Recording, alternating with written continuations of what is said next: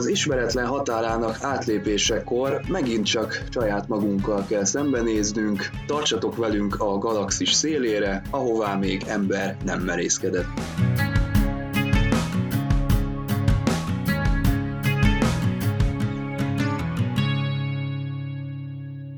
12 éven aluliak számára nem ajánlott.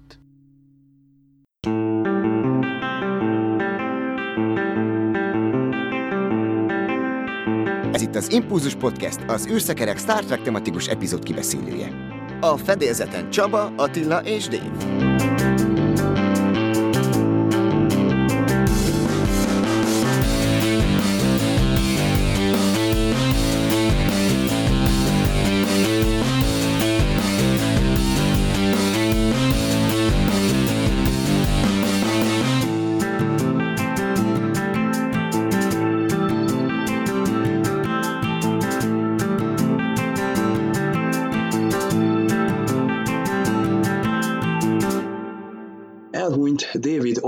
Steers, aki az új nemzedékben játszotta Timicint a Half-Alive című epizódban, de a Csillagkapu Atlantis követői is ismerhették őt. Volt egy kis románca Laxánával is, én erre emlékszek, meg a tényleg én is így azt hiszem az Atlantisba Sajnos a színész se halhatatlan, sajnos öregszik, és sajnos elmennek ők is.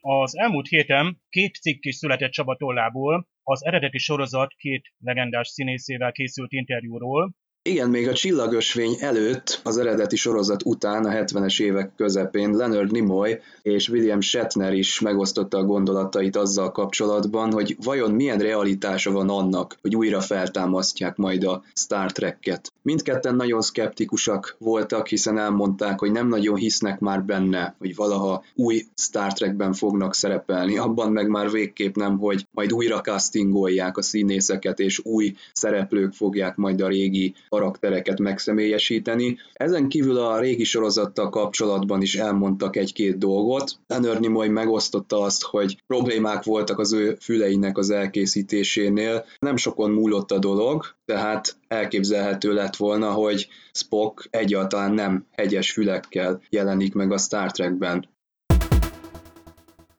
Carl Urban is nyilatkozott a héten, méghozzá optimista reményeit fejezte ki azzal kapcsolatban, hogy hamarosan megkezdődhet az új Star Trek filmnek a folytatása.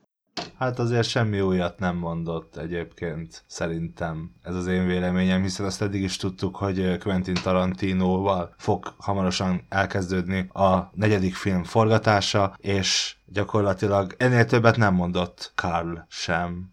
Nekem feltűnt, hogy Urban először is hát már többször nyilatkozott nagyon bizakodó az új Star Trek filmmel kapcsolatban, ami számomra nagyon pozitív, mert jó tudni, hogy van egy színész, aki ugyan egy blockbuster filmben vesz részt, de már kötődik a karakteréhez, és szeretné, ha folytatódna ez az egész. Mondhatnánk akár, hogy anyagi érdeke is fűzhetik hozzá, de én úgy érzem, hogy már ugye Urban az a állistás sztár, aki egyébként könnyedén talál más szerepét is, netán ebben a franchise-ban nem folytatódna tovább a karakternek a, a története.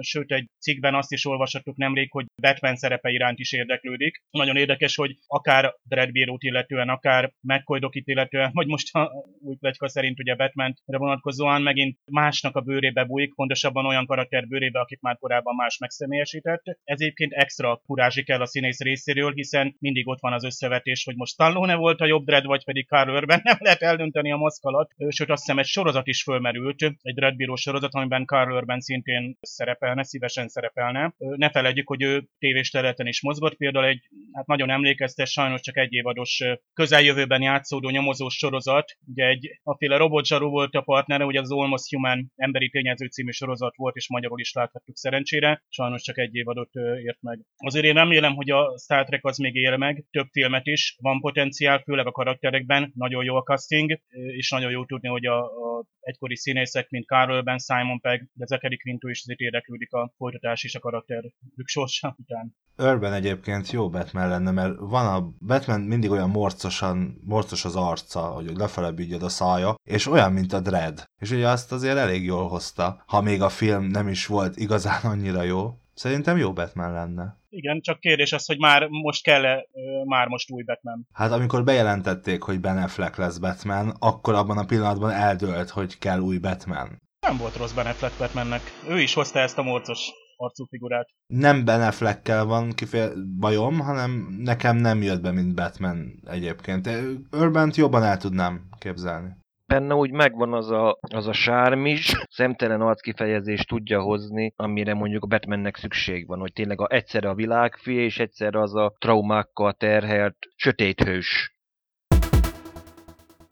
Megjelent az mtv.hu legújabb podcastje a Médiazabálók, de a skifi rajongók is örülhetnek, hiszen úton van a legújabb Parallax is. A műsorok produkciós vezetője Ádám számol be most a részletekről. Igen, elindult a médiazabáló, Kabai Zoltánnal a Comedy Central csatornák regionális program és brandigazgatójával dumáltam egy jó. Többek között egyébként a Star Trekről is beszélgettünk, ugyanis ő elég nagy Star Trek rajongó, ha nem is abban a klasszikus értelemben vett hardcore rajongó, de nagyon szereti ő is a Star Trek-et, és ez sok minden más izgalmas dolgot még elmond a Médiazabálók című műsorban, amit elérhettek az mtv.hu oldalon, vagy a médiazabálók.blog.hu oldalon, és hát ugye készül az új Parallaxis is, gőzerővel dolgozunk rajta Csabival, már a felvételek egy részével elkészültünk, még ebben a hónapban, márciusban mindenki meghallgathatja. Az első adás elsőprő sikerét reméljük, hogy legalább a közelébe tudunk férni. Azt elárulhatom már, hogy a műsor tudományos részében a jövőkutatással fogunk foglalkozni, nagyon érdekes vendégeink lesznek a témában, a műsor első felében pedig egy nagyon népszerű rajzfilmsorozat egyik magyar hangja lesz a vendégünk, és vele fogunk beszélni a, beszélgetni a sorozatról, meg egyébként szinkronról és másról is, úgyhogy ez lesz a Parallaxis, március végét már elérhető lesz a második adás. Figyelem! A műsorban spoilerek bukkanhatnak fel. Miután 1964-ben az NBC túlságosan elgondolkodtatónak találta a The Cage című pilotot, még egy esélyt adott a Star Treknek, és leforgatták a második pilotot, a Where No Man Has Gone Before-t. Ez már jobban meggyőzte a bizottságot, és teljesen zöld utat szavaztak a Star Trek első évadjának. Egyébként ez a pilot egy vágott verzióban adásba is került, tehát ez lett az első évadnak a harmadik része. Az eredeti verzió viszont egy kicsit más. Ezzel egyébként találkozhatnak a Blu-ray kollekciónak a birtokosai, hiszen ott megvan a gyűjteményben az eredeti verzió, amiben az az eltérés, hogy az epizód elején Körknek egy kicsit hosszabb a bevezetője. Mi úgy látjuk, hogy úgy kezdődik el ez a rész, hogy Körk és Spock sakkozik. Az eredeti verzióban azonban még Körknek van egy rövid monológia, hogy éppen elhagyják a, a galaxisnak a határát. Ezen kívül az eredeti verzióban még szerepel egy ilyen 60-as évek stílusában szerkesztett reklámszünetek után újra és újra látható ilyen főcím, tehát ki van az írva, hogy Star Trek Act 1, tehát a különböző felvonásokat a szöveggel is kiírták. Ami még érdekesség, hogy az eredeti pilot verzióban teljesen más a zenei rendezés, tehát itt, amikor már ez adásba került, vagyis hogy már az első évad harmadik részeként, amikor ez lement, akkor már ugye a szokásos Star Trek főcímzenével együtt láthatjuk, és ugyanígy a végén a megszokott end krediteket láthatja a néző, azonban az eredeti verzióban még egy teljesen más main title hangzik el ezelőtt az epizód előtt. Egy érdekes epizódnak számít, abból a szempontból is, hogy itt tényleg az eredeti pilotnak az egyenruháját láthatjuk, még az eredeti híd konfigurációt, ahogy látjuk ezeket az érdekes ö, monitorokat, amiket annól, amikor én is német műholdas televízióban néztem, akkor először azt gondoltam, hogy ezek valamilyen lámpák, de értettem először, és utána meg kiderült, hogy tulajdonképpen ezek miniatűr monitorok, minek például Zulónak például lámpa, vagy mondjuk Gary Mitchellnek miért van előtte lámpa, hát ö, szolárium, vagy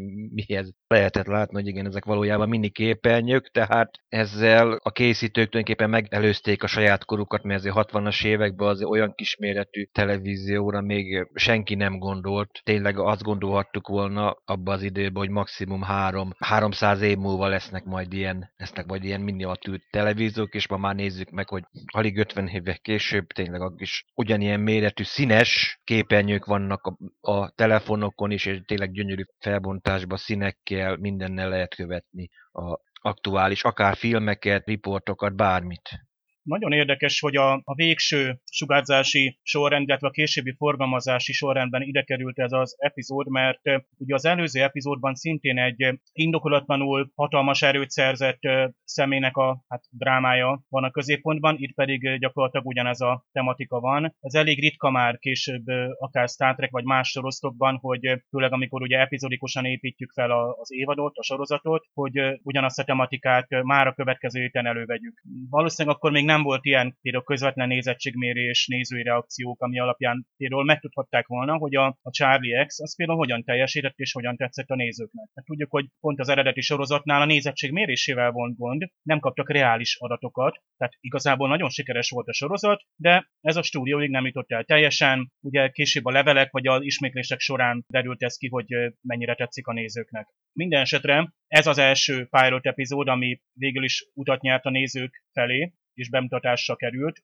Ugye 1966. szeptember 22-én. Németországban egyébként 1973. októberében jelent meg ez az epizód, és harmadikként jutott el a nézőkhöz. Érdekesség, hogy például Angliában július 12-én, 1969. július 12-én jelent meg ez a rész, mindössze pár nappal a holdra szállás előtt debütált a Star Trek pont ezzel az epizóddal, tehát ott ezt a pilot epizódot tényleg el, először vetítették. Ugye megint egy nehéz epizódról van szó, ami egyáltalán nem derűs, tehát számos ilyen nagyon komoly döntések vannak, és tényleg ez a nagyhatalom, az azzal járó felelősség témája, mi történik akkor, amikor egy erkölcsileg nem teljesen fejtetetlen és tökéletes személy kap olyan hatalmat, ami alapján bármit megtehet, hogyan reagálnak erre azok az emberek, akik körülötte vannak, akik több mint egy évtizede ismerik, tehát komoly problematikát feszeget, nem könnyű még így utólag is újra és újra megnézni, van súlya az epizódnak, és megint Körk döntésének, Érdekes, hogy itt most Körk és Spock az, akik hordozzák ugye a döntéseket. Megint azt látjuk, hogy a többiek még így bábként cselekednek körülöttük. És hát maga Mr. Spock az, aki az egyedüli, aki a, az első pilotból, a The Cage-ből át emelve. Habár a, a docking, a hajóorvosunk hasonlít ugye az első pilot epizódnak az orvosához, ott ugye Dr. Boyce volt az orvos, akit John Hoyt alakított. Az itteni orvosunk az Dr. Piper, akit egyébként Paul Fix alakít, tehát mint egy idősebb orvos kapunk, és még megfolynak semmi nyoma, viszont már itt van például Sulu és Scotty. Tehát őket már látjuk, de még ők is eléggé háttérben cselekednek, már azért Scotty most már azért több feladatot kap, de ugye tudjuk, hogy nem minden epizódban kerül annyira előtérbe, tehát a triumviratosnak nem is részei ők. És hogy mondtátok ti is, hogy itt a ruhák például, ugye ez a muszársárga vagy aranysárga egyenruhák dominálnak, teljesen más a szolgálati beosztás szerint később az egyenruháknak a színe. Látjuk, hogy például itt a, nők nem miniszoknyás vagy miniruhás uniformizmusban vannak, hanem például többen nadrágot viselnek. Ez érdekes ott volna így marad, de nem bánjuk egyébként a, a mini szoknyákat, de azért utólag végignézve azért így talán ez diszkrétebb, és mégis csak jobban élik mondjuk egy tiszthez, ha valaki például nadrágban van, főleg ha tudós. Kicsit még esetlenek a szereplők, például a hídon, látjuk, hogy nem mindenki találja a helyét. Szinte úgymond be kell mutatni, hát persze itt van az első epizód, tehát számos berendezés van még más helyen, itt a konzolok is a szempont fölcserélve ülnek, ugye a navigátor és a kormányos is. Már itt is látunk egy segédtisztet, például Smith segédtiszt, aki szintén hát eleve ugye magát a funkcióját se vezették még be, és a hölgy, ugye Smith segédtiszt még e- ő is elég esetlenül foglal még itt helyet. De már, ami nekem nagyon tetszik az eredeti sorozatban, még tényleg a, a színek, a berendezések, amik a, lent a bolygófelszíni állomáson is nagyon jól lehet már látni, hogy ez a színes csöveket, különböző berendezéseket, fizikai kapcsolókat, amik nekem ugye nagy kedvenceim, már is itt is látjuk, hogy hogyan működik, ugye amikor valamilyen parancsot kiadnak, valamilyen berendezés működésbe lép, akkor annak ott van a, a háttere. Ezt nagyon jó már most is látni, és ez így folyamatosan fejlődik a sorozatban. David említette a színes csöveket. Mondjuk ez mai napig egyébként létezik, mert ahol mondjuk én dolgoztam 12 évig, ott is tulajdonképpen különböző színek voltak a csövek, hogy nem kellett mindig azon gondolkozni, hogy most melyik csőbe mi megy, hanem tényleg itt végig tudta az ember gyorsan követni, hogy klorgáznak sárga a csöve, a tiszta víznek kék, tehát sokkal egyszerűbb, mint hogyha ráírjuk bármire, hogy ez most ennek a csöve, annak a csöve. A színkódoknak ez a jó ötlet tulajdonképpen, amit annak idén kitártak, és úgy tűnik, hogy az alkotók is meglátták ebbe a lehetőséget, hogy igen, vigyük tovább. Ami meg a közvélemény kutatásról jutott eszembe, hogy anno, amikor lehet még csak Dave emlékszik rá a ilyen ki mit tudokra, hogy annak idején volt olyan, hogy úgy mérték a közvélemény kutatás, hogyha akinek mondjuk tetszett valamelyik adás, valamelyik szereplő, akkor azt mondták, hogy gyújtsa fel a villanyt, és akkor az erőműbe mérték, hogy, hogy az energiafogyasztás abban a piacban mennyivel ugrott meg, és ez alapján tudták mérni, hogy most akkor ki, ki lett szimpatikusabb a nézőknek. Hangsúlyozom, ez még abban az időben volt azért, amikor vezetékes telefonja is nagyon kevés embernek volt. Egy faluba is például maximum a polgármesteri hivatalban volt, és esetleg mondjuk az orvosnál, meg esetleg a iskolaigazgatónál, meg esetleg a, tényleg a hivatali épületeknek volt. A kontinuitás tekintetében valóban gondolkodtatásra késztetnek azok a dolgok, amiket itt felsoroltatok, tehát hogy az egyenruhák között még nem találjuk meg a, a vörös felsős kollégákat, illetve hogy még a kégyféle ilyen pulóveres egyenruhákat látjuk, illetve ugye dr. McCoy-nak a távolléte, aki hirtelen ugye lehet, hogy vakációra ment, és helyette ugrott be a Piper, de a 90-es években, illetve a 2000-es évek elején, mondjuk emlékszik rá aki DC++-on szörfölt régen, ott voltak olyan rajongók, akik átrendezték a sorozatnak a sorrendjét, tehát azt a sorrendet megváltoztatták, ahogy lement valójában a 60-as években, és nagyon sokan úgy osztották meg, hogy produkciós, tehát készítési sorrendben számozták át az egyes epizódokat. Itt az epizód elején ugye megint azt látjuk, hogy Spock újra kikap sakban a félig meddig odafigyelő Körk kapitánytól, és hát a hídról jön az üzenet, hogy megtalálták a Valiantnek a nyomát, aki szintén annak idején kilépett a galaxisból, de hát az egykori csillaghajóból most már csak egy ilyen megpörkölődött adattároló maradt fent, amit hamarosan fel is transportálnak az Enterprise fedélzetére, és hát ugye Kirk el is mondja, hogy hát ezt azonnal Spocknak a komputerébe be is fogjuk táplálni, és onnantól kezdve Spock egy ilyen kis hallgatható készüléken keresztül fogja a Valianten lejátszódott eseményeket regisztrálni, és aztán a, a legénységgel ő ezt meg is osztja, hogy mi történt akkor és ott azon a csillaghajón. Hát elég érdekes dolgokra lesz figyelmes. Igen, ez a sakk, ez nagyon gyakran visszatérő hálás jelenet a tényleg a Star Trekbe is, mert például a TNG-be, a Conundrum részben, de emlékezünk, amikor Barclay szupergéniusszá válik, ott is van olyan, hogy képes olyan saklépésre, amit egyébként korábban nem tudott. Tényleg, amikor van egy kínos jelenet valamelyik szereplőnek, akkor jön az interkomon a hívás, hogy igen, menjünk, mert Fok parancsnokot vagy körkapitányt hívják a hídra. De ugyanez volt az emlékszünk a Riker, amikor megkettőződött ő is, akkor egy ilyen kínos szituációból így menekült ki, amikor ugye kellett volna rendelésre játszani, amikor a hidra érnek, akkor ugyebár részlegvezetők felsorakoznak. És Zulu is részlegvezetőként van feltüntetve, tehát még nem kormányos. Scotty is ott van, csak hát nem a klasszikus vörösinges egyenruhában, hanem tényleg ilyen aranyszínűben van. Dave említette a, a doktort, és itt most akkor itt nem értjük tulajdonképpen Smith meg a többieket, hogy pontosan akkor most milyen beosztásuk van, hogy itt ténylegesen az első epizód, ahol még tényleg keresik a helyüket ezek az emberek. Igen, az egyenruhákkal voltak éppen a Star Trek teljes történelme során vannak gondok. Egyenruhák, rangjelzések, mennyire következtes, hogyan viszik tovább. De belegondoltunk, hogy itt a legelején azért még tényleg nem volt ez teljesen következés így úgy kialakítva. Ahogy például ugye a legújabb sorozatnál láttuk, hogy mennyire komolyan előre eltervezik, hogy az egyenruháknak a, a különböző díszítő elemei már nem csak azt fejezik ki, hogy ki milyen divízióban szolgál, hanem akár a, a rangot is, tehát nem csupán a jelvény utal arra, vagy például a tehát ilyen rangjelzés pöttyök ugye a, a hajtókán, illetőleg a galléron, ki milyen rangban szolgál. Nagyon jó látni egyébként, hogy már itt is kezdik bevezetni azért a, a színeket. Ugye Csaba beszéltél a múltkor arról, hogy az NBC fontosnak tartotta, hogy élénk színek legyenek a képernyőn, minél többféle színt lásson a néző. Azt hiszem talán a RCO nevű televíziógyártó cégben is voltak részvényei az NBC-nek, talán, vagy volt valami összefüggés a cégek között, így, így a, az NBC-nek talán még érdekében is állt minél színesebb sorozatokat gyártani, hogy megnövelje a televízió eladásokat. Ugyanakkor így, így belegondoltok, vajon hány ember rendelkezett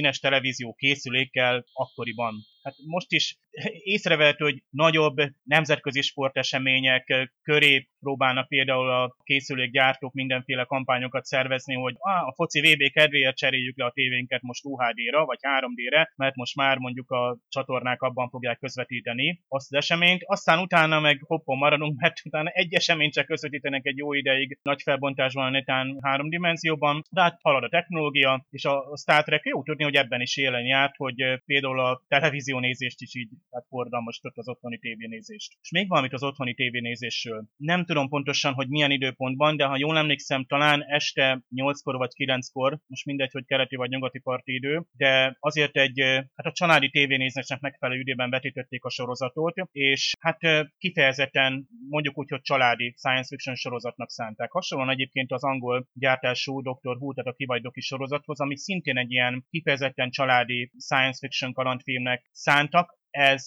megmutatkozik például azon, hogy azért relatíve erőszakmentes sorozatokról van szó, de nem nélkülözik azért a drámát. Tehát ha itt is belegondolunk, tehát már hanyadik részt is néztük meg most, ha mondjuk nem a produkciós sorrendet nézzük, hanem csak a, azt a sorrendet, ahogy későbbi terjesztésben eljutott hozzánk, ugye a, a mentre végig tragikus véggel zárult. A Charlie X szintén, és ez az epizód szintén, tehát itt komolyan fel lehet tenni a kérdés, hogy tehát, ha egy ennyire komoly drámai témákat vesznek el, és eleve tragikus lezárással, akkor ez ráadásul azért itt elég komoly, sőt félelmetes volt. Tehát ezek, például ezek a természetfelti erők, amivel ezek a személyek rendelkeznek itt a múltkor a Charlie, most meg ugye a Gary Mitchellék, tehát az, az egyenesen félelmetes. Ha belegondolunk, hogy egy család leül, már pedig ugye végig a Star trek nagyon sok gyerek nevelkedett fel már ekkor, akkor azért ez mondjuk úgy, hogy nem éppen az esti mese kategória. Persze még nem is a 16 vagy 18 éven felülieknek szóló adások, főleg a mai tévésorosztokat megnézzük, ugyanis a, az oktató jelleg, vagy a, az erkölcsi, meg a filozófiai kérdésfelvetés nagyon erősen ott van, és pláne ha családok nézik, akkor ezt meg is tudják beszélni. Tehát a feldolgozás is teljesen más. Hát nem leültetik a gyereket, hogy jól van a Star trek semmi baj nem lehet, és nézzen nyugodtan, hanem itt tényleg a, a megbeszélés, a kibeszélés. Ahogy mi ma is ugyanezt teszik, hogy látunk egy Star Trek epizódot, és nem tudunk nyugodtan ülni utána, hanem ki kell beszélnünk magunkból, hogy ott, ott mit láttunk, milyen hatással volt ránk. Ez a Star Treknek ez a ereje ma is, és azért szerencsére még az utolsó sorozat is ezt szerintem sikerrel megvalósította. Beszélnek az emberek a Star a karakterekről, a konfliktusokról, a ottani drámáról, és igenis, hát a Star hozzátartozik, tehát nem egy sci játék sorozatról van szó, még az Orville se teljesen az, ugye, ha bár ott lényegesen több humor és könnyedebb és sokkal felszabadultabb hangulat van már vizuálisan is, de Star Trek itt úttörő szerepet játszik, behozza az addig nevetséges, akár a ruhák vagy a díszletek miatt nevetséges science fiction műfajt beviszi a komoly dráma műfajába, és ez sikeresen viszi 50 éven át. Spock felfigyel arra, hogy a Valianten a kapitány többször kétségbe esetten információk után kutat az ESP, vagyis az Extrasensory Perception-nel kapcsolatban, és ahogy Attila említetted, itt felsorakoznak a részlegvezetők, és egy külsős is megjelenik itt, dr. Elizabeth Déner, aki egy pszichológus, és ő már valamilyen módon már itt megvédi az ESP-seket, Ugye felmerül a kérdés, hogy kikről van itt szó, az érzékelésen túli képességekről van szó. Egy általános felfogást próbált megmutatni, hogy az emberek gyanakodva néztek ezekre a képességekre, hogy most régen tényleg tudjuk azért a középkori Európában nagyon sokszor megégetek olyan embereket, akiket kineveztek boszorkánynak, varázslómesternek, mert esetleg valami olyasmit tudtak, amit az akkori elfogadott nézetek szerint varázslatnak vagy mágiának tűnt. Nem tudom, hogy mennyire figyeltétek meg, amikor felsugározzák az Enterprise-ra a Valiantnak az adatrögzítőjét. Annyira hasonlít egy, egy tényleges, mint, mint, egy, mint a disznóvágáson lennék, és a üstház ott van. Hát, tényleg három szilárd lába van. Rögzített láb, még ráadásul még fedél is van rá, hát fekete is, minden, hogy csak épp csak ne, hiányzik a kémény kivezető cső, meg ahon kis sajtó rajta, ami, ahonnan ugye bár tüzelni szoktunk. Hát komolyan, ha nem lenne rajta az a Valiant felirat, hát tényleg azt hinném, hogy most körkék ilyen pikniket rendeznek, vagy nem tudom, hogy hova mennek. Jó, nem akarom bántani a készítőket, mert sajnos már sokan valószínűleg már a Nexusban vannak. Hát nekem Pierce kapitány kalandjai, vagy az Orion űrhajó jutott eszembe, sőt még a csillagok háborúja is, mert kicsit ilyen Arturito-szerű volt ez az adatrögzítő bója, vagy fekete doboz, sőt inkább egy szőlőpésre hasonlított, de akárhogyan is, ott nagyon érdekes, amikor a Spock is elkezdi olvasni ennek a szondának vagy bójának a, az adatait, ott van is egy kisebb ilyen kontinuitási hiba, hogy Spock először ugye az adatrögzítő szalagokat olvassa ki, tehát ugye ez a tapes, itt a Magnum vagy videókazettehoz hasonló szalag, amire egyébként persze lehetett digitálisan is rögzíteni, ugyanis később azt mondja Spock, hogy az elektronikus memória adatokat olvassa ki, mivel a szalagok azok kiégtek. Ám utána megint visszatér ugyanarra a témára, hogy hát problémája van a adatszalagok olvasásával. Itt valószínűleg talán többször újra felvett jelenet, netán ott a szövege kicsit összekeveredett. Tehát a lényeg az, hogy ugye ez egy fekete doboz lenne, ami olyan fontos információkat hordoz, hát ugye ami a Valiant fedélzetén történt, az ugye az Enterprise fedélzetén is megismétlődhet. Ugye ez majd egy elég közeli epizódban újra átéljük, hogy valami történik az egyik hajón, és akkor a másik hajón, nehogy ugyanaz megtörténjen. Míg a technikai kivitelt illetően, hát ugye én, én tényleg nagyon figyelem ezeket a korabeli díszleteket és megvalósításokat, és nem azért, hogy mosolyogok rajtuk, hanem pont azért, hogy csettintsek, hogy már akkor milyen ötletes volt. Hát említettétek ezeket az olvasólámpákat, hát én is csak néztem, hogy mik ezek, és csak akkor vettem észre később én is, hogy hát gyakorlatilag miniképernyők vannak ott. Hát olyan kisméretűek, amiket például már nem lehet a korabeli, tehát a 60-as évekbeli technológiából levezetni, ott egy nagyot ugrottak előre, hogy hát valószínűleg úgy vették fel egy nagyméretű képernyőt, aztán valahogy oda kicsinyítették talán a előre felvett videóanyagot. Aztán van egy olyan rész is, ahol kell szó bejelentkezik a hídról, ott is egy TV képernyőn. Hát mondjuk én a, ez a remastered verziót néztem megint a Netflixen, és az a kép az teljesen éles volt. Tehát nagyon jól talán ott újraillesztették azt a, azt a részt, vagy újra vágták, de egyáltalán nem egy televízióképet mutatott ott, hanem inkább egy tényleg ilyen éles egyenes bejelentkezés, mintha ma néznénk ilyen digitális átvitelt. Azt szerintem ugyanesen megoldották, és nem is vettük észre, hogy ott egy javítás történt. Aztán ugye láttuk közelről most is a transportert, nagyon jó látni, hogy tényleg ott lehet látni a fizikai konzolt, hogy a transportálás műveletét hogyan végzik el a tisztek. Bár az utána következő riadó jelenet viszont az meg már megint ilyen természetellenes volt, Tehát, és ez többször is én már tényleg akkor megfigyeltem, 20 év, amikor először néztem a sorosztot, amin én ugye mosolyogtam, hogy amikor riadó van, akkor egyes tisztek azok tényleg sietnek szolgálati helyükre, vagy ahova elrendelték őket, mások pedig kényelmesen sétálgatnak. Máskülönben meg rengeteg ember van az Enterprise fedészén, azért itt, itt látjuk, hogy a kevés díszlettel vagy térrel is lehet azt a képzetet kelteni a nézőben, hogy ez egy nagy hajó. Tehát öt emberrel több, többet beteszünk egy szűk térbe, már is az a képzeted van, hogy itt sokan dolgoznak, és abból arra következtetsz, hogy ez valószínűleg egy nagy és fontos hajó. Tehát nem kell itt egy hangárba beállítani, nem tudom, 120 statisztát, hogy elhiggyük, hogy az Enterprise nagyméretű. Elég például egy szűk térbe kevesebb embert, de mégiscsak többet, mint átlagosan betenni az angol verziót hallgatva még az is feltűnt, hogy amikor körköt kiangosítják, hát ilyen pályaudvari bemondóként visszhangzik, de még a hídon is, pedig ott beszél helyben. Tehát ott ügyesebb lett volna, ha esetleg mutatják a hajó többi részét, és ott halljuk, hogy ilyen megafonból szól a körkapitány. Tehát megint ez a bevásárló központnak a nem is amilyen rendszámú autót keresünk című hangos bemondó. Azt hiszem a német verzióban ezt, meg a magyarban is ezt tompították, tehát nem volt ilyen visszhangos. A másik, ami feltűnt, hogy hát Spock gyakorlatilag ordít a hídon. Nyilván akkor már bajok vannak, ugye amikor már a konzolok füstölnek, égnek. Ne feledjük, hogy később hogy ezek füstölő konzolok, azok jellegzetesen visszatérnek a Star Trekben. Egyébként zárójelben, tehát ha belegondolunk, maguk a konzolok, azok csak úgymond relékapcsolókat vezérelnek. Tehát igazából a konzoloknál nem is lehet akkora feszültség, most ha belegondolunk csak a utóbbi évtizedeknek az elektronikájába, hogy ott gyakorlatilag csak távolról vezérlek berendezéseket, vagy kapok vissza adatokat. Tehát ott nem is lehet olyan feszültség, ami ilyen kisülést eredményezhet, mivel nem állok közvetlen kapcsolatban mondjuk a, a gépházzal, vagy nagyobb, akár elektromos, vagy plazma, vagy bármilyen energia van ott, nem azzal állok közvetlen kapcsolatban, gyakorlatilag egy távolról vezérlő, hát konzolról van szó pont a konzolnak, és az a jelentése, hogy gyakorlatilag nem a gépben ülök bent, hanem távolról irányítok valamit, és ilyen módon ott elvileg nem lenne szabad ilyen kis lésnek történni, de hát azért mégiscsak látványos, hogy a hídon töltenek ezek a szikrák és tüzek. És később a helyreállítás, azt imádtam, tehát ott, ott, ott ahogy Scotty, a gépészek helyre teszik a konzolokat, tehát tényleg látjuk, hogy építik a hajót, hogy ez egy működő berendezésekkel teli hajó, és tényleg elhiszik, hogy ez, ez egy igazi űrhajó.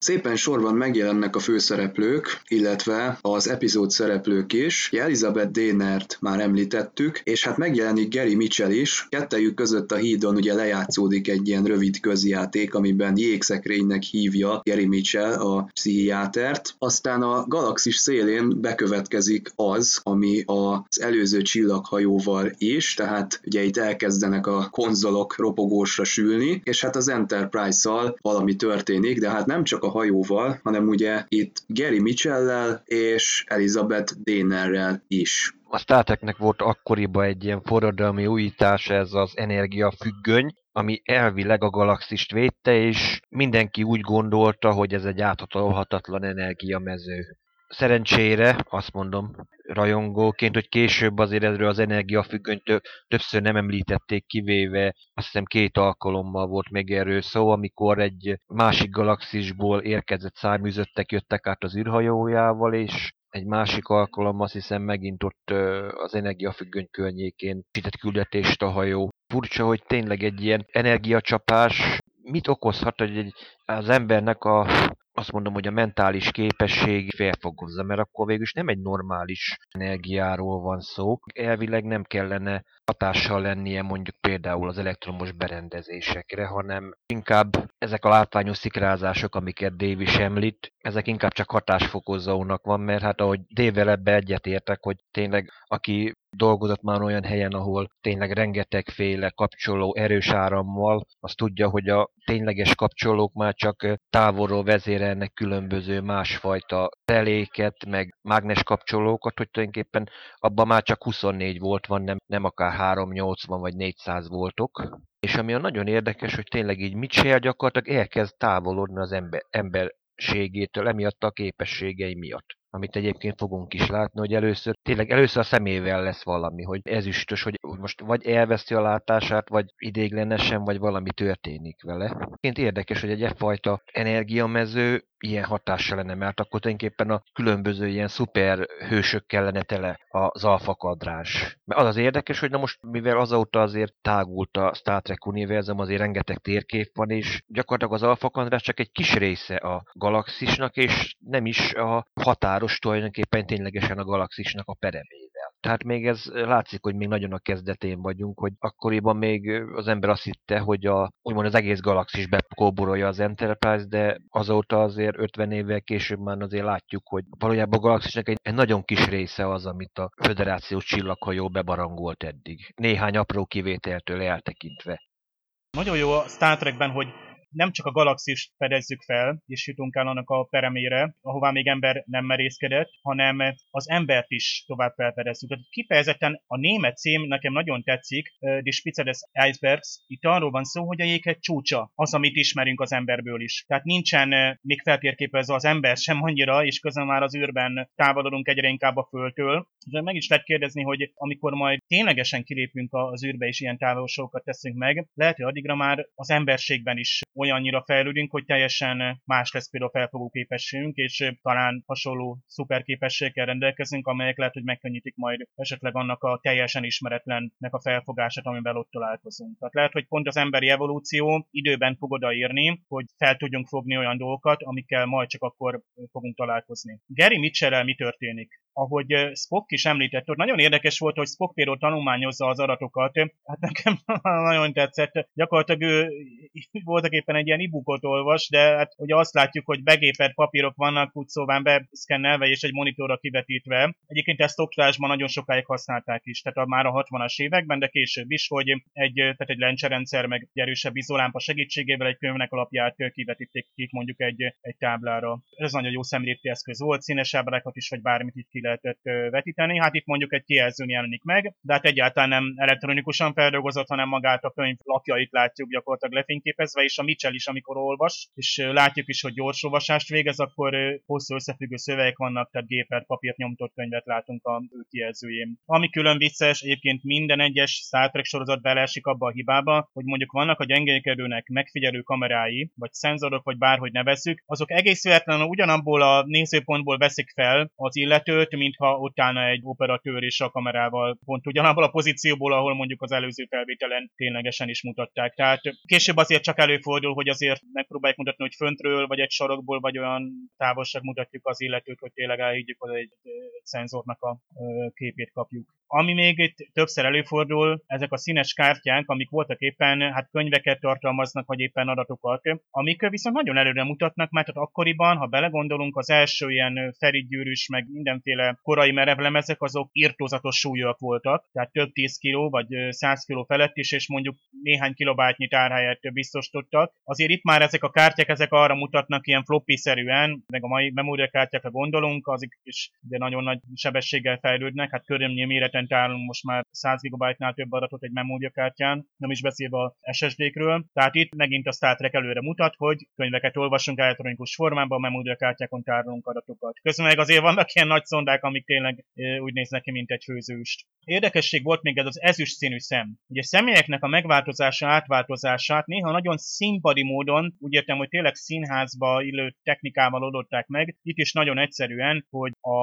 Gary Mitchell játszó Gary Lockwood, hát a színésznek bizony kontaktlencsét kellett viselni, méghozzá két kontaktlencse között szendvicsben egy staniol papírt, tehát ezüst vagy alumínium fóliát kellett viselni, tehát gyakorlatilag nem látott. Ezért van az, hogy például a gyengélkedő is ilyen furcsa fej pozícióban beszél, tehát vagy úgy csinál, mintha látna, vagy egyébként a fejét fel kell emelnie, és lefelé kell néznie, és akkor ugye a kontaktlencse, vagy az alufólia által nem fedett területen mégiscsak ki tudott nézni. Tehát így, itt azt hittük, hogy maga Gary Mitchellnek egy ilyen furcsa új szokása az, amit itt csinál, de voltak éppen az a színésznek is kellett, és hát nagyon voltak éppen így ez egy kényelmes pozíció volt, hogy gyakorlatilag minden, a, vagy sok minden a gyengénkedőn történik az ágyon, és így nem nagyon kell mozognia például, vagy ott van egy erőtér mögött, és akkor sem kell mondjuk futnia és akadályokat kikerülnie, mert az nem ment volna neki a kontaktlencse miatt. Ugyanez a probléma egyébként érintette Sally Kellermont is, aki ugye a Dr. Dinert játszotta, tehát nem volt könnyű. Azért ilyenkor bele lehet gondolni, hogy például Jordanak a vizorja, ő ugye 7 éven keresztül viselte, hát máig sem tudjuk, hogy LeVar Burton mit látott. Azt egyébként sejtetjük, hogy Jordi mit látott, ugye volt egy-két humoros például képregény arról, hogy a Jordi mit látott a vizoron keresztül, például esetleg ruhátlanul látta a legénység tagjai, de szerintem már egy másik podcast témája. Utólag Gary Lockwood és Sally Kellerman el is mondták, hogy rendkívül kellemetlen volt viselni ezeket a kontaktlencséket, tehát iszonyú kényelmetlen volt a, a forgatás egésze alatt ezeknek a viselete. Ugye Gary Mitchell viselkedése az egyre gyanúsabb lesz a legénység számára is, hiszen pillanatok alatt olvas el könyveket, adatbázisokat a gyengélkedőn, illetve amikor gombok nyomódnak meg, elállítódnak bizonyos műszerek, akkor minden egyes alkalommal ugye Geri mosolyogni kezd. És hát szokásos módon itt is összeül a válság értekezlet, amikor meg kell beszélni, hogy mit tegyünk az Istenemberrel, aki, hogyha így haladunk tovább, teljesen el fogja taposni az Enterprise-t. Tehát ugyanaz a felállás alakul ki, mint a múlt héten Charlie-val kapcsolatban, vagy mi, vagy ő. És ugye itt az értekezleten Sulu az, aki elővezeti, hogy ha hát van egy penim, holnapra megduplázódik, akkor ö, napok alatt milliómos leszek. Tehát az ereje az rendkívül nagy ütemben, lavinaszerűen növekszik. Az epizód egyik legerősebb jelenete, amikor ugye Spocknak igaza van. Ugye miről van itt szó? Adott egy, egy Isten háta mögötti bolygó, ugye a Delta Vega, ugye itt a Kelvin filmeknek a rajongói tudják, hogy miről van szó. Ugye a Delta Vega litium finomító üzem, ahol ugye Spock szerint egy remek alkalom lenne arra, hogy a hajók készleteit felfrissítsék, de arra is alkalmas lenne ez a hely, hogy Gary Mitchell-t kitegyék a hajóról. Ugye Kirk nagyon nehezen hozza meg ezt a döntést, hiszen Gary az ő barátja, sőt, olyannyira közel állnak egymáshoz, hogy az akadémián is számos kalandban volt részük együtt. Tulajdonképpen Körk kifejezetten kérte, hogy Mitchell vele szolgáljon az Enterprise-on. Tehát azt mondom, hogy a nagy triumvirátusnak ő lett volna a negyedik tagja, hogy Kirk, Spock, McCoy, és akkor lett volna Gary Mitchell. Egyébként egy érdekesség, hogy ha megnézzük így a színészeket, azért Gary Lookwood rendkívül hasonlít például Kál Urbánra. Szerintem így a Kelvin filmeket nézzük, így valahogy nem is értem, hogy akár Kál Urban eljátszhatta volna a fiatal Mitchellt, igen, a konferencia. Végülis ez tényleg egy klasszikus Star Trek megoldás, hogy igen, bármi problémát észlelünk, akkor tényleg a részlegvezetők, tulajdonképpen az Enterprise esze összeül, és akkor megvitatjuk a problémát. Mondjuk itt látjuk legelőször, igen, itt van egy komoly probléma, amit meg kell beszélniük és továbbra se tudjuk, hogy Zulu pontosan milyen beosztásba szerepel, mert csak annyit tudunk, hogy részlegvezető csak később lesz kormányos. Mitchellnek tényleg minden, azt mondom, érzékelésen túli, minden paranormális képessége hihetetlen módon kifejlődik, csak egyedül a érdekes módon itt a gondolatolvasásról nem tudunk, csak majd az később tűnik fel, hogy tényleg itt egyszerűen megrészegül attól a hatalomtól, amit most így kapott megrészegülés, ezt nagyon találóan mondtad Attila, mert pont erről van szó, hogy ahogy egyre szabadulnak fel azok a képességek, amik hát ugye a német címből kiindulok, ugye a jéghegy csúcs, tehát voltak éppen ott voltak, csak éppen most felszabadultak, ugye a, hogy beértünk ugye abba az energiamezőbe. Egyébként ott a, a felújított verziót nézés tényleg abszolút nem elvetendő, tehát nyugodtan meg lehet nézni a, ugye ezt a HD remastered kiadást is a 2000-es évek közepétől jelent meg, vagy inkább a végétől, ugye amikor így újra hát be szkennelték, újra digitalizálták az eredeti szalagról a, az eredeti sorozat epizódjait, de azért ott a modelleket például helyettesítették digitális effektusokkal, de jó sikerültek például kifejezetten itt, hogy benne vagyunk ebben az energiamezőben, nagyon szép korszerű a látvány. Nem is emlékszem, hogy milyen volt az eredeti, de minden estét nagyon jó. Bolygók is nagyon szépen néznek ki, a Delta Vega is, a jégsapkák. Viszont maga a Delta Vega, amikor ott leszállunk és először látjuk, hogy ezt a gyárépületet, vagy finomító épületet, ugye ez a klasszikus, ugye ez a több rétegű painting, amit ugye az eredeti sorozat meg korabeli filmek használtak, mozifilmek is, ez gyönyörűen ott maradt. Ez nagyon jó, hogy ott nem cserélték ki, lehet, hogy talán javítottak rajta esetleg utólag digitálisan, de azért felismerhető, hogy az ott egy több sík, átlátszó rétegre festett rajzokról van szó, amik gyönyörű szépen adják a hátteret, és ez a báját adja gyakorlatilag az eredeti sorozatnak. Illetve amikor belső térből, ablakokból kinézünk, akkor is ezt látjuk, és ugye korabeli viszonyok között ez, ez teljesen elhiteti a nézővel, hogy itt egy távoli, kietlen táj van, ahol hatalmas terek vannak még előttünk. A sziklatextúrák is nagyon tetszettek, tényleg kifejezetten jók, bár némelyik szikla túlságosan könnyűnek is tűnt. Aztán még ott körksúly alatt meg is mozdul ok nélkül egy szikla, mert később amikor már ugye ez a Fizer karabéjjal ott cserkészi a Gary Mitchell-t, ott ugye egy szikla túl könnyűnek bizonyul, de akkor is nagyon jól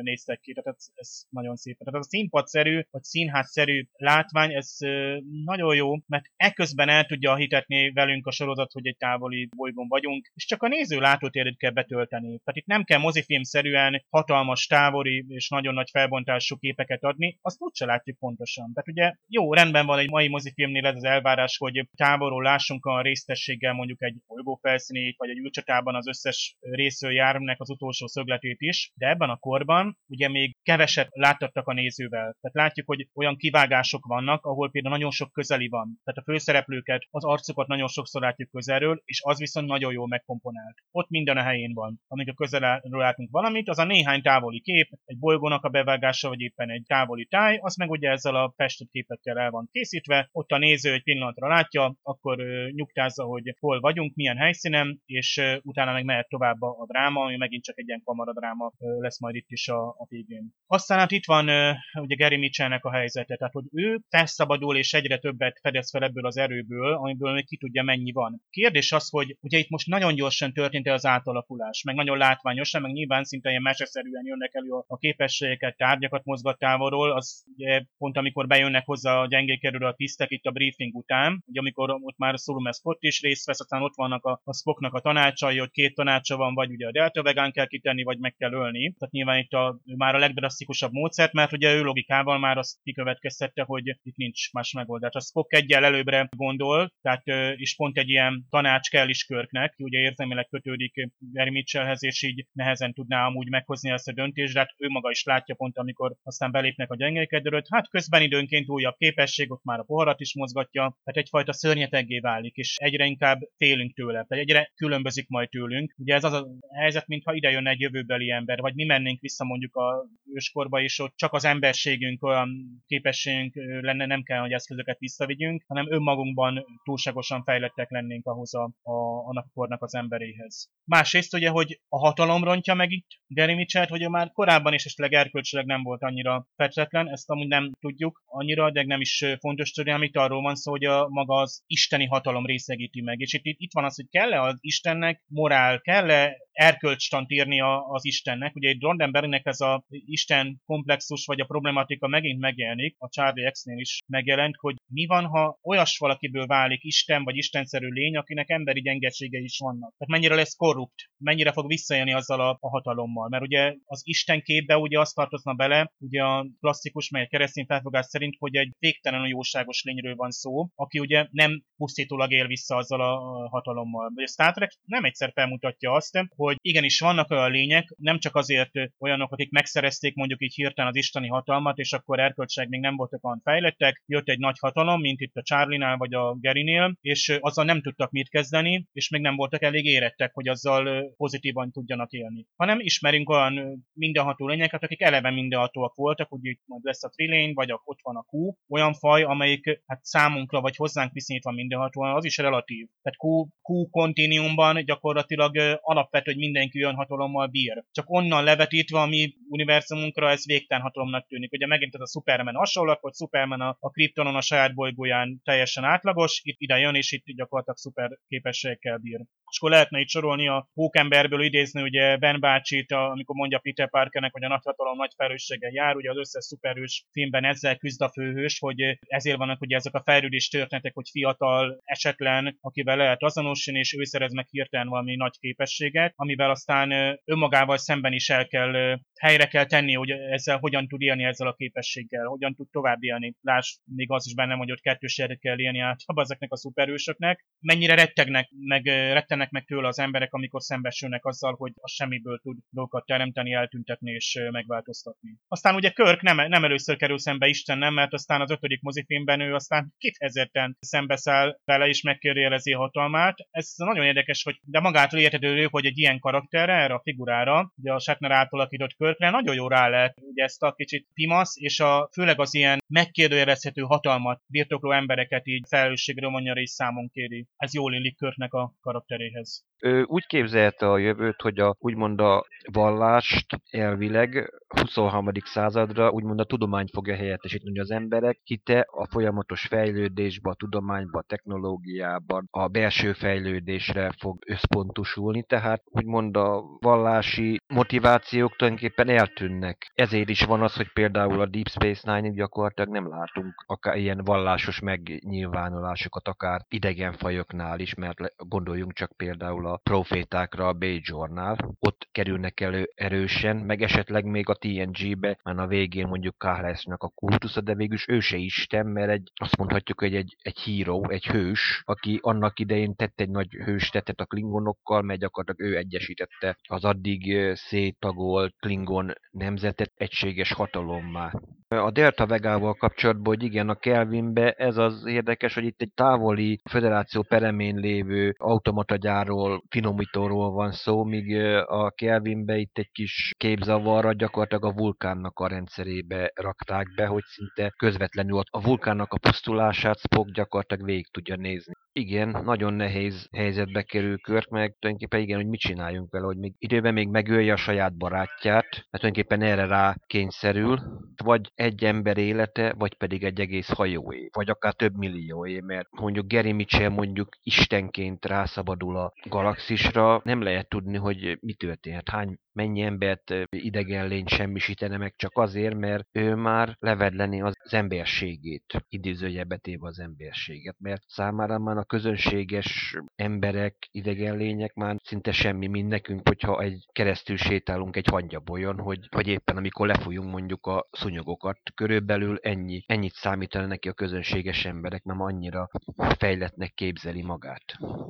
Hogyha belegondolunk, akkor talán először látjuk itt Spockot egy ilyen rideg, logikus lényként, bár az előző epizódokban is azért kijutott neki egy-egy ilyen jelenet. Például gondoljunk a Mantrapre, amikor a végén ő mondja dr. McCoynak, hogy lője le a lényt, akit ő ugye még a gyerekkori szerelmének lát, de azért mégiscsak itt válik egy ilyen nagyon kellemetlen rossz hírhozóvá, tehát itt jelenik meg az, hogy kifejezetten szív nélkül érvel uh, Gary Mitchell megsemmisítése mellett. A Delta Vegán Gary Mitchell egy erőtér mögé kerül, és a gépész csapat hozzálát a javítási munkálatokhoz. Aztán végül is Mitchell elköveti az első gyilkosságot, ugye megfojtja Lee-t, aki már készen állna arra, hogy akár egy gomnyomással felrobbantsa az egész üzemet. És ugye itt látjuk azt is először, ahogy Scotty a hídon beteszi a helyére azt a panelt, és közben ilyen, na ki a király arcot vágva, ugye felhívja körkapitányt a bolygó felszínén. Igen, ez erről egyébként Scottinak a reakciójáról tényleg a, az Andromeda sorozatban tényleg Harper jut eszembe, hogy az is tényleg mindig, hogy ki a király, én vagyok a zseni egyébként. Tényleg ugyanezt látjuk 40 évvel korábban. Volt egy vicces is benne, hogy amit kért Fézel puska, meghoztuk önnek, és közben meg nem is ő kérte, mint kiderül. Ebbe a korai részben láthatjuk azt, amit egyébként a TNG-be látunk nagyon sokszor, a többiben nem, a fogdának az erőterét elvileg még nem is gondolhattunk arra, hogy most erőtépa, és hát a hajókat páncélozták, úgyhogy még nem alig 20 évvel korábban volt a második világháború is, ahol azért a csatahajóknál még mindig az volt, hogy minél vastagabb páncél van rajta, az volt a lényeg. Senki nem gondolta erőterekkel foglalkozzunk. Az erőtér aztán addig tart, amíg Gary nem tud megtanulni átsétálni rajta. Hát igen, itt van a Lee Kelso-nak a esete is, gyakorlatilag ő az első tiszt, ha produkciós sorrendben nézzük, tehát ő az első tiszt, akit megöltek a fedélzeten, hát ugye nem a fedélzeten, hanem ott lent ezen a állomáson, és hát ugye méghozzá elég drasztikus. Szegény pedig most tüntette volna ki a körkapitány pont. Hát ráadásul a egy elég megrázó jelenetben, tehát érezzük, hogy valami rossz fog történni, mert aki elég horrorfilmet látott, az el is tudta képzelni, de akkoriban megint ugye arra gondoljunk, hogy a eleve science fiction műfaj, ami ugye egy ilyen mesés, vagy inkább sokkal oldottabb, lazább volt, tehát itt ennyire komolyan ábrázoljon, itt sorban veszteségeket látunk. Igaz, még itt nem felépített karakterről van szó, tehát akivel a néző mondjuk azonosulna, és mondjuk egy-két évad után veszíteni el, de itt azért nem éppen gyerekeknek való jelenet, bár hát az utolsó pillanatokat azokat így kitakarják, tehát ott a Gary Mitchellnek az arcát látjuk. Az egyébként még hárborzongatóbbá teszi ezt a. Egyébként a kelso kapcsolatban két ilyen kontinuitási, pontosabban inkább ilyen anakronisztikus hiba van. Hát az egyik esetben, még az első percekben neki lehet látni a karóráját. Nem tudom, hogy ez a felújított változatban megmaradt-e. És hát az ő megölésénél ugye ez a kábelköteg, ott lehet látni bizonyos drótokat. Itt is lehet, hogy a felújított változatban ezt már szépen kitakarták, és annyira nem volt látható. Aztán ott van a fézerpuska, vagy az a fézerkarabé, azt először is utoljára látjuk, de hát az még tényleg, mintha az 50-es évekből lett volna kölcsönkérve valamelyik korai akció sci moziból, vagy tévéfilmből. Hát, talán jobb is, hogy később nem látjuk viszont, azért ott későbbi fegyvereket tekintve hát látjuk azért a, ezek az energiafegyverek, ugye a fézerek is milyen kicsik és annak ellenére hatékonyak. Tehát, ha belegondolunk, azért itt ilyenekkel járkáltak volna a későbbiekben is, akkor lehet, hogy nehezebben lépett volna ez a mosolygós kategóriából a, a sorozat. Mindenesetre azért itt érdekes volt látni, és hát itt tényleg a körköz nagyon illik, ahogy itt végig lopakodik és megpróbálja becserkészni a, a Mitchell. Tehát ugye ez megint egy ilyen showdown, ami ilyen vadnyugati jellegű, például eleve a sziklát is ezt jelzik, tehát itt, itt tényleg bejön ez az űr western hangulat, ami aztán később a Gornos epizódban szerintem ott kicsúcsodik. Ha jól tudom, akkor az eredeti verzióban ez az akció jelenet egy kicsit hosszabb is, mint aztán ami a végleges vágásba került be. És hát igen, itt ugye megpróbálja Körk használni ezt a fézer karabélyt Gary Mitchell ellen, ez nem sok sikerrel tudja végrehajtani, hiszen eddigre már akkora nagy lesz az ereje, hogy gyakorlatilag nem tudja vele megsebezni. Aztán eljutunk oda, hogy Dr. Déner lesz az, aki már nem tudja nézni azt, hogy Gary Mitchell mit művel Körkkel, el. Egyébként itt abszolút William Shatnernek jutnak a legjobb mondatok. Ugye az előbb említettem, hogy Spocknak is azért kijutott egy-két olyan megszólalás, ami emlékezetessé tette már az ő szereplését nagyon ebben az epizódban, de azért mégiscsak Körknek jutnak itt a, a legjobb megnyilvánulások. És hát ugye Dr. Déner megtámadja Gary Mitchell-t, ugye ezt kihasználva Körk egy, hát azt mondhatnám, hogy innentől kezdve akár szokásosnak nevezhető bunyóba elegyedik, és hát itt ugye elkezdődik a, az egyenruhának a módszeres leszaggatása. Érdekes, hogy tényleg van annyi cinizmus például Mitchellbe is, hogy gyakorlatilag megteremti Körknek a sírját is. Ami az érdekes, hogy látjuk Körknek a sírfeliratát. James E. Kirk van írva. De viszont későbbiekben mindenütt egyébként, akár a Memoria Alpha aki barangol, meg a későbbi mozifilm is azt látjuk, hogy nem James E. Kirk, hanem James T. Kirk, vagyis James Tiberius Kirk, mivel a James nevet apai nagyapjáról kapta, ebbe megegyezik egyébként a Kelvin filmekkel is, abba említik. Tiberius pedig Samuel Kirk nagybácsi révén, aki imádta az ókor eseményeit, és a kedvence egyébként Tiberius császár volt, tehát ő tulajdonképpen így kapta a nevét. Apróságok megváltoznak menet közben, mint ahogy tényleg Scott is menet közben azért trikót vált, nagy nehezen ugye sikerül Gary Mitchell-t betenni a James R. Kirknek szánt sírba, és hát mégiscsak jó célt szolgál az a fézer karabély, tehát Mr. Spock nem hiába rendelte le ezt az erős fegyvert, hiszen ezzel sikerül pontot tenni történetnek a végére olyan módon, hogy a fölötte lévő sziklákat szétlőve, amit már Gary előtte meglazított, tehát ezeket a sziklákat szétlőve sikerül beomlasztani ezt a sírt. Úgy tűnik, hogy Dr. Déner sem éli túl ezt az incidenst. Viszont az kiderül az epizód végén, hogy Mr. Spock számára azért van még remény, és amikor ezt körkapitány elmondja, akkor még Spock is majdnem elmosolyodik. Lehet, hogy még a 23. században sem lesz az emberiség elég fejlett bizonyos olyan képességekre, amik manapság azt mondom, hogy amik a szuperhősökre jellemző, hogy egyszerűen nem vagyunk elég fejlettek, hogy egyszerűen megrészegülünk a hatalomtól. Én nekem mondjuk egy olyan része, amit azért szívesen nézek többször is újra. Egyrészt félünk az ismeretlentől, az új képességektől is, de azért vágyunk is rá, csak az, hogy mennyire tudjuk kezelni. És ez egy visszatérő motivum akár a Star Trekbe, vagy akár tényleg, ahogy Dave is említette az ilyen szuperhősös filmekbe, hogy jóra fogja tudni használni, vagy pedig egyszerűen tényleg rosszra pusztítás, hogy a saját rejtett vágyait fogja kielégíteni vele. Nagyon időszerű a mondani valója, főleg, hogy tele vagyunk ennyi szuperőses filmekkel, amik még mindig pont egy hiányt próbálnak pótolni, méghozzá az ember istenivé válását. Tehát minél kevésbé vagyunk napi vallásgyakorlók, vagy a irodalmat és tévét, mozit fogyasztó emberek zöme már talán tényleg nem az, annál inkább igényli ennek a valamiféle pótlását, amit ezek a filmek, meg olvasmány élmények nagyszerűen megadnak, mert pont azokról gondolkoznak el minket, amikről mondjuk a vállásos ember is gondolkozik, Isten és ember viszonya például. És ezért marad nagyon korszerű, amit mondani szeretne, és a drámai feldolgozás az meg kifejezetten erős, erősebb, mint a mai, amikor már nagyon sokszor hiányoljuk ezeket a komoly párbeszédeket és azokat a vívódó főhőseket, akiknek ilyen döntéseket kell meghozni. Most ugye próbálkoznak azért a mai sorozatok, amelyek kifejezetten drámasorozatként indulnak, és mondjuk science fiction tartalmaznak, azok azért merészen fölvetnek ilyen kérdéseket. Most például kifejezetten a Discovery is gondolok, ahol igenis ott vannak ezek a komoly kérdések a emberi önazonossággal kapcsolatban is, és itt a vizuális megjelenítést illetően pedig pont a 2000-es években kiadott, felújított remastered változat, azt, azt bőven a helyére teszi ezt a, és nézhetővé teszi ezt az epizódot, tehát egyáltalán nem kell szégyenkezni még a többi sorozat előtt is, főleg azért, mert nagyon sokat fizikai díszletet alkalmaz, és így nincs is gond azzal, hogy netán elavulnának az effektek, amik meg elavultak, azokat azért úgy